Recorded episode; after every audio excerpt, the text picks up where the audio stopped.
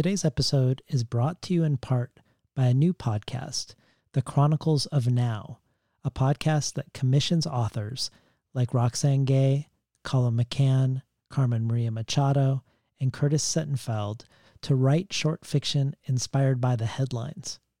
Each episode features a new work of fiction inspired by the biggest stories of our time. Like, what does COVID 19 do to our relationships? How do we make sense of climate change and extinction? And perhaps most mysteriously, what is going on with Trump's tweets? Because in such uncertain times, sometimes art, fiction, is the only way to make sense of it all. The Chronicles of Now is imaginative storytelling at its most compelling.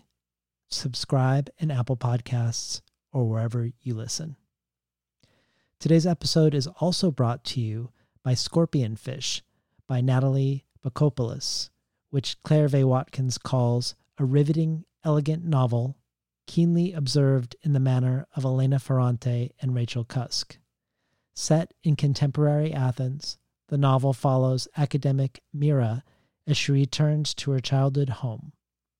It's a story of how and where we find our true selves in the pull of the sea, the sway of late night bar music, the risk and promise of art, and in the sparkling electric summertime charge of endless possibility. Says Jesmyn Ward, Scorpion Fish dazzles, fierce and tender in turn. The clarity of its insights about love and loss and grief will break you and remake you. Savor it, and it will leave you changed. Scorpion Fish is out now from Tin House. I'm excited to present today's craft talk to you, partially because I first learned about Lacy M. Johnson through attending a craft talk of hers in 2014. That talk was called Mastery, Mystery, Mania Against Chronology and Memoir. I was so impressed by this talk that I reached out to her about being on the show.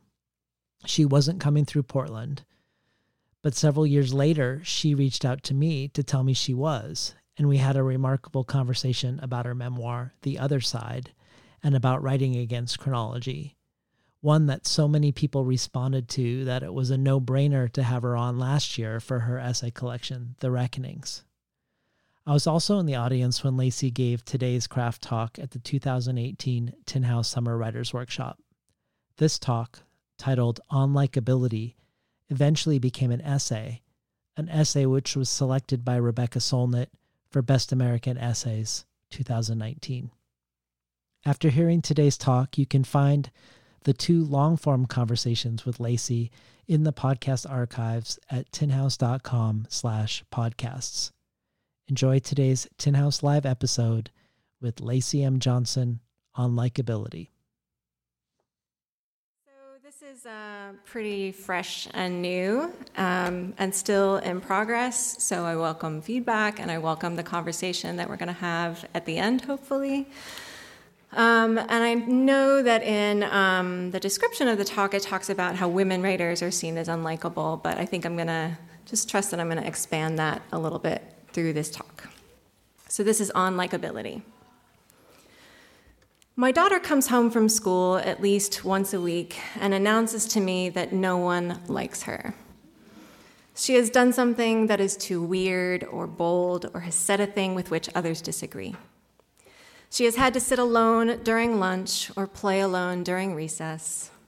She even sat on the buddy bench, she tells me, and no one came right? At the moment she says or does the weird, bold thing, she doesn't care what anyone thinks or whether they agree or disagree. It's only afterward, after she has felt herself shunned, ostracized, and completely alone with her decision, that she begins to question it. She is 11 and a half. The half is important. When I was 11 and a half, I liked to play the Commodore 64 and read choose your own adventure novels, and I liked making tapes of my favorite songs that I recorded off the little radio my parents let me have in my room. I'm old. I liked New Kids on the Block. I liked them so much I called it love. And I like sitting next to my friend Lana McVeigh on the long bus ride home when we would talk for hours about who we liked better, Joey or Donnie. I like Joey, she liked Donnie, she is wrong. I, no, it's okay. I've grown. I've grown as a person. I was very young. He has blue eyes. I mean, it's cute. Anyway, I liked to climb the. She's making such a face. She's like, no, no. We can talk later. I liked to climb the row of mulberry trees that grew beside the long driveway to our farm. I liked to wander in the woods and eat blackberries straight off the vine. I liked being alone sometimes, but not always. And I liked how my arm hair glowed gold in the sun. When I was 14, two and a half years older than my daughter is now, I liked a boy who was a few years older than me. He played on the basketball team, was over six feet tall, had chest hair, and on his upper lip grew what was, in retrospect, a very sad excuse for a mustache. I liked that he wore Drakkar Noir, that he stood with his hands in his pockets, that he drove a fast car. I wanted him to like me back. So I agreed to sneak out of my friend Lisa's house where I was supposed to be spending the night, and I agreed to meet him down the road. And when he picked me up in his fast car and drove to a liquor store that mostly disregarded the state's liquor laws, I agreed to drink from the bottle he handed me. I liked how it tasted, how giddy and free being drunk made me feel. I agreed to sneak him back into my friend's house to the basement. I did not like what he did to me. I didn't like how he kept kissing me after I told him to stop, or how he overpowered me, held me down, put a pillow over my face so no one in the house would hear me crying for help. I agreed to doing things I didn't really want to do that night because I had been taught somewhere along the way that it was a blessing to be liked by a man, that I should be flattered by the attention. From the grown men who called to me on the street while I was walking alone, from the one who kept calling even after I asked him to stop from the drum major who wanted me to suck his dick in the back of the car. I learned soon enough that being liked meant favor, meant preferential treatment, meant at least there wouldn't be violence. I was supposed to be flattered that my Spanish professor liked me enough to invite me to his apartment while I was still his student, to his bed, that he invited me to live with him. He was the one who proved to me that it didn't matter how likable I was. There was always the threat of violence or punishment for saying or doing something he didn't like. We could be at the market choosing fish and fresh tomatoes for dinner, and his hand would be resting on the small of my back. And the next moment, it would be raised to strike me. I tried diminishing myself in such a way that I wouldn't provoke, wouldn't anger him I tried bending myself according to his pleasure so that he would like everything I did and said and thought. It didn't matter because no matter what I did, it was never enough. I kept at it anyway until there was almost nothing left in me of the person I had been. And that person I became, who was barely a person of her own, was the person he liked the best. I wrote a memoir about that about how that happened, about how a man convinced me to give away all of my power and authority and to reject everything in the world that brings me joy without even realizing I was doing it. It wasn't easy to write that book, and I knew that if he ever read it, he wouldn't like what I had said. The first time I read From the Other Side, which is here at Tin House in the amphitheater, I am not exaggerating when I say I thought he might show up to shoot me with a gun. But what actually happened is that my story found an audience instead. After its release, the criticism most often waged against my memoir, which uh, was that my narrator, which, spoilers, is me, isn't likable. Yeah, right? That I write things that make my readers uncomfortable and that I make choices with which my readers disagree as if my most important job in finding language for a story that had none were to please. As if by labeling, labeling me unlikable, they don't have to listen to the story I needed to tell. Raped women are unlikable, apparently. So are strong women, women who survive. Ambitious women are unlikable, women who are good at their jobs, women who tell the truth. Women who don't take shit are unlikable, women who burn bridges, women who know what they are worth. Why shouldn't women know their worth? Just because we're not supposed to? Just because people don't like it when we do? I know, for example, I am good at lots of things. I am not good at singing, and you'll hear that later at karaoke, but I write like a bad motherfucker. I am I am very funny in person. You heard my jokes. Also, I just ran a marathon. Right? It wasn't pretty and I wasn't fast, but I persisted. And it is small confidences like these from which I draw courage to tell the truth without regard for whether anyone likes it. As a woman, I have been raised to be nurturing, to care for others' feelings and well being, often at the expense of my own. I have been taught that to be liked is to be good. But I have noticed, maybe you have also noticed, that certain men are allowed to be any way they want. They get to be nuanced and complex. They get to be adventurous or reclusive. They can say anything, do anything, disregard rules and social norms, break laws, commit treason, rob us blind, and nothing is held against them. A white man in particular can be an asshole, a rapist, a pedophile, a kidnapper of children, can commit genocide, or actually do nothing notable or interesting at all. and we are expected to hang on his every word as if it is a fucking gift to the world. Likability doesn't even enter the conversation. His writing doesn't even have to be very good. I'm going to take a drink real quick. It's getting hot in here. I am still talking about writing, believe it or not, though there is an uncanny resemblance to current events in the wider world. Let us consider, for example, I don't know, our most recent presidential election.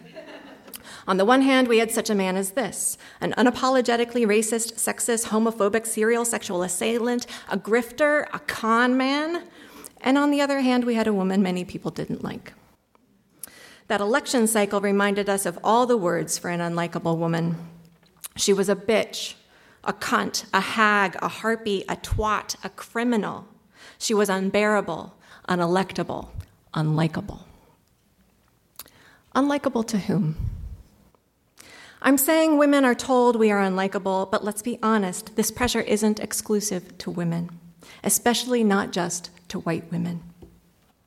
The world tells black women they are unlikable when they are angry, even though they probably have the most reason to be angry. I find it unlikable that more of us aren't angry alongside them. The world tells black men they are unlikable when they are too confident, too intelligent, when they behave like kings when they are not men, but children who reach into their pockets or stand together on corners. People who have immigrated to this country are told they are unlikable when they take American jobs. They're just as unlikable when they do not work. They are unlikable when they cross the border in the desert under the cover of night and when they come through a checkpoint in the middle of the day. We put their stories in cages. This is not a metaphor. When the stories from any group of people are so consistently policed because of the way they look, or the configuration of their bodies, or the choices they have made about how to live their lives, what kind of family to build, how to love, how to worship God or not, or the language they speak, or the country where they were born, or because someone does not like the things they have to say. We should understand that likability is not a question of craft, but of sexism, racism, homophobia. It's a question of bigotry.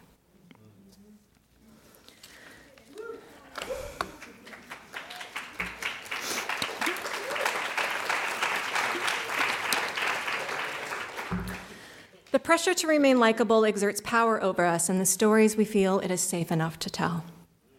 We tell ourselves stories in order to live, Joan Didion famously writes in the White Album. By the way, I don't like Joan Didion, but she's a really good writer, and I can I honor her enough to tell the difference. Stories are how we know ourselves, how we understand our relation to others. Stories are the lenses that allow us to look at the chaos of the world and see with clarity and wisdom. We remember our past through the stories we tell about our mistakes and successes, and through these stories, we teach our children lessons for the future. We resolve conflicts through stories, especially those of us inclined toward a tidy narrative arc. Stories keep us sane, they give us meaning. As a writer of nonfiction, I understand that if some of us tell stories in order to live, others must tell our stories in order to survive. In my own life, the stories I have told have created paths for me that did not previously exist. They have helped me to escape from prisons of my own making or another's. They have become the form through which I have made the case for my own humanity or another's. What I have found to be the most powerful about these kinds of stories is that they are almost impossible to deny. This is not to say that people haven't tried to negate or degrade or defame the stories I have told. That's my point. But my point is also that when I tell a story that is mine and true, they cannot simply say no, because the truth is not a request. It is not a question, and it requires neither permission nor forgiveness. I want to pause for a moment to talk about forgiveness. Yesterday, Kiese, in what was a very generous and brilliant craft talk, um, he told us that he lied in his writing because he wanted to be forgiven for a story that he hadn't even begun telling. I was up there on the balcony with my hand raised the whole time because I wanted to say that forgiveness is not the point. If you come to the page to ask for forgiveness, you have come to the wrong place. Forgiveness asks everything from the forgiver. It asks her to give her pain away, to act as if the harm never happened. It's the wrong question to ask. I'm not interested in letting go of my pain, but in transforming it into strength and letting that transformation transform me. I have made so many mistakes and I experience those mistakes I have made as guilt and as a burning shame. But I can tell a story that transforms that too. Not by taking the other person's pain away, because it isn't mine to take, but rather through understanding the harm that I have done and the pain that I have caused in another. This is what I mean by a reckoning. It means I take responsibility for the pain that I have caused. It means I feel that pain in myself, and I also feel it in you. This kind of reckoning is to me the first step toward reconciliation. The pressure to be likable keeps us from doing this hard work. It keeps us from telling the truth. Not just on the page, but also in the lived experience of our daily lives. Each day we go to great lengths to be likable. Some of us spend hours altering our bodies so that we can be better liked. We starve ourselves to be thinner. We bind. We constrict. We take up less space. We make ourselves paler or darker. We cover up or we show more skin. We tell lies to survive and to fit in. We feel pressure to disfigure ourselves on the page in these same ways. We constrict our stories because we are told they do not deserve to occupy space in the world. We tidy up our histories to make them more presentable to others. We carve up lifetimes of mistakes and wrong choices until it is only a shell of the truth, which isn't really any kind of truth at all. Sometimes I am afraid of what I write. I want to be liked, but the thing is, I don't need to. We all want to be accepted. It's part of what makes us human. It gives us society and culture. We communicate to others through turning towards them or turning away. It's the original binary code. You should be a little afraid of the story you are telling too. if you're not afraid that maybe somebody won't like it, you're still not telling the truth. Listen, there will always be some people who don't like what you have to say. I recently spoke on a panel at a conference in Iceland with Dr. Yuknavitch and Professor Phoebos, actually. She's way up there. What's up, girl? um, and I told the attendees, which was a room full of mostly women, kind of like this, and um, maybe two cis hetero dudes. And I told them that I don't actually care whether men like my writing. There are specific men whose opinion matters to me my husband, several friends, the men running this conference, the men in this room who are writers who I really admire. But as a demographic, no. I don't actually care at all whether men like my work. There was some movement and a stir, kind of like this. After the talk, both of the two men who were in that room approached me one was the conference organizer because they t- wanted to tell me they didn't like what I said.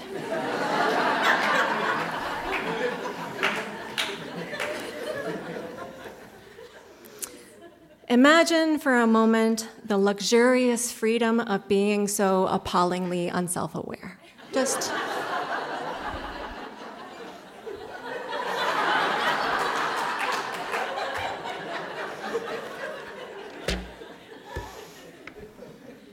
Maybe now those men call me that bitch, which is fine, I'll put it on a tote bag. Maybe they call me a cunt, a hack, a whore. I don't have to answer. That's not my name. I know my name. The other day, a white man gave my new book a bad review. He didn't like it. But I figure if I wrote a book some white man didn't like, maybe I'm doing something right.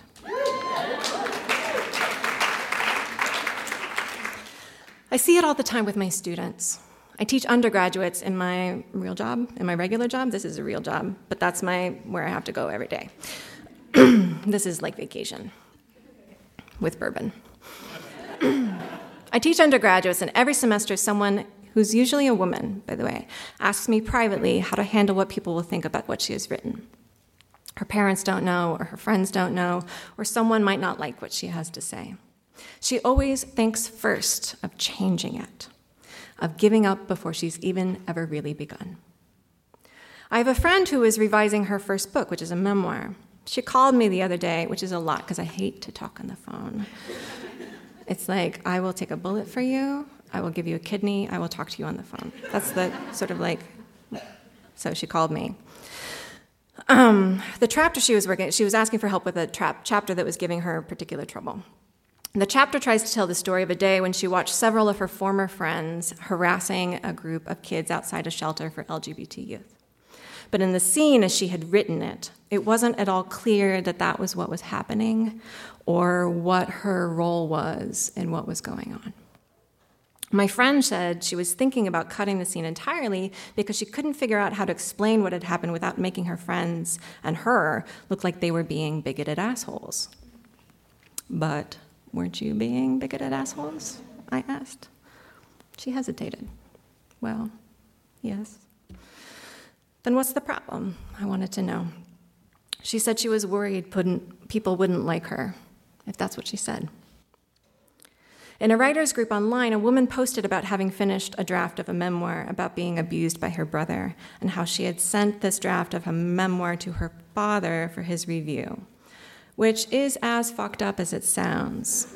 Since her father had for all of her life shielded her brother from the justice that she deserved. She wrote to the group about her concern about her father's reaction. I'm afraid he won't like it, she said, as if his feelings should be her primary concern. Think of all the emotional labor this requires planning each of your actions and weighing them against the emotional consequences they might have on every person, and bending yourself in anticipation of what others might feel. Always scaling back your own desires and rejecting your own needs. It requires a constant negotiation of what you can say and do in the world, constantly diminishing yourself because the effect it might have on other people, which, by the way, you cannot possibly control or predict. Think honestly, really, for a moment, how much time you have spent in your life replaying conversations you have had where you worried you said the wrong thing.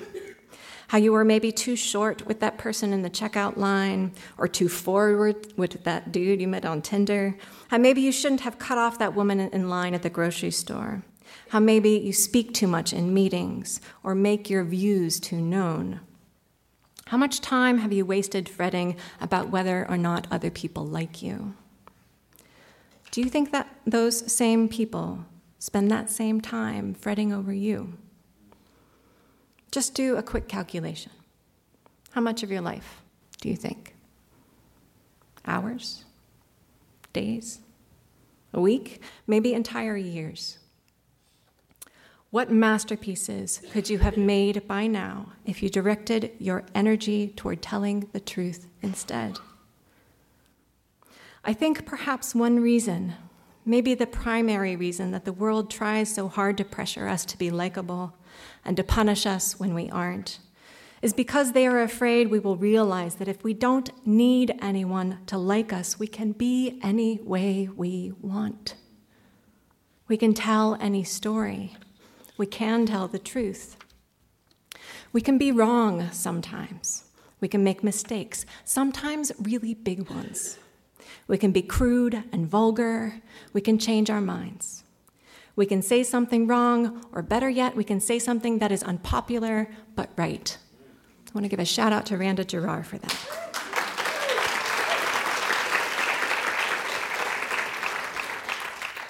We can admit that we have sometimes loved the wrong person or gave away too much of ourselves in exchange for fame or favor or fortune. We can tell the stories of our addictions, our falls from glory, our kink, and our abuse. We can tell the hard truth we learned at rock bottom. And we can admit that it's precisely by climbing back from that lowest place that we have drawn power and strength. We can let ourselves be vulnerable enough to admit our most unforgivable errors, to find our way back from the brink of oblivion. And even if no one likes the story we have to tell, there is no story, none at all, that makes any of us unworthy of love. My darlings, I want to tell you this. There is a truth that lives inside you, and no one can give you permission to tell it except yourself. You can tell the whole thing, the full truth, and you deserve to. You deserve to tell the story of your anger and heartbreak and regret, your foolishness and apostasy, and your unquenchable thirst for revenge. You deserve to admit that sometimes you have been a really terrible person, that sometimes you have held back when you needed to give, that sometimes you have taken more than you need. You deserve to name the harm that has been done to you by others, and you have a responsibility to name the harm you have done. What I am asking is that we make space for these stories of our failures, our ugliness, our unlikability, and greet them with love when they appear. I'm almost 40 now. God. Just a couple months.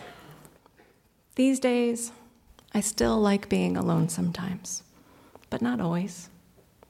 I like running. I like the feeling of my legs moving and my feet on the ground. I like how working my muscles makes them feel tired and sore. I like learning how to swim. I like setting very small goals and achieving them. I like singing to pop music with my children in the car, especially when it is very loud and very bad. And I like it when my daughter talks back to me, even though it also makes me mad. And I like it that she is so bold and so weird. I hope she stays bold and weird forever. And I like it when a piece of writing comes across my desk that is brave and vulnerable enough to tell the hard story that is underneath the easy story people like. that shows me the ugly truth that has been wearing a beautiful mask. I like it when a writer confronts my assumptions and biases, and I realize I have been wrong. I like to change my mind. This is the work that stories do in the world, and stories are how we will change it. I like feeling so ready for your stories to come across my desk, and I will love reading them. Thank you.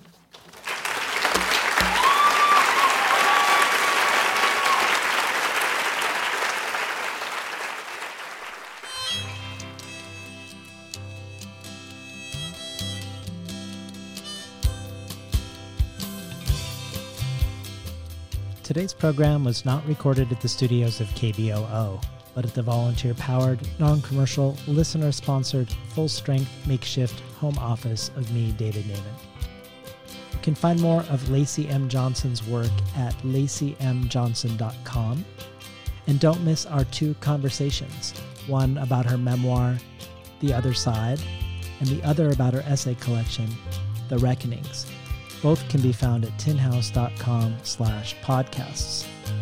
If you like what you've heard and are interested in supporting the show, you can find out more at patreon.com slash between the covers or at tinhouse.com slash support. I'd like to thank the Tin House team who tirelessly helped me make the show run as smoothly as it does. Elizabeth DeMeo and Alyssa Ogi in the book division, Jakob Vala and Jeremy Cruz in the art department. Yashwina Canter in publicity, and Lance Cleland, the director of the summer and winter Tin House Writers Workshops. Finally, I'd like to thank Imre Lodbrog and Barbara Browning for creating the outro. Their album Imre Lodbrog, A Sapatita Me can be found on iTunes. Barbara Browning's trove of ukulele covers can be found at soundcloud.com slash Barbara Browning.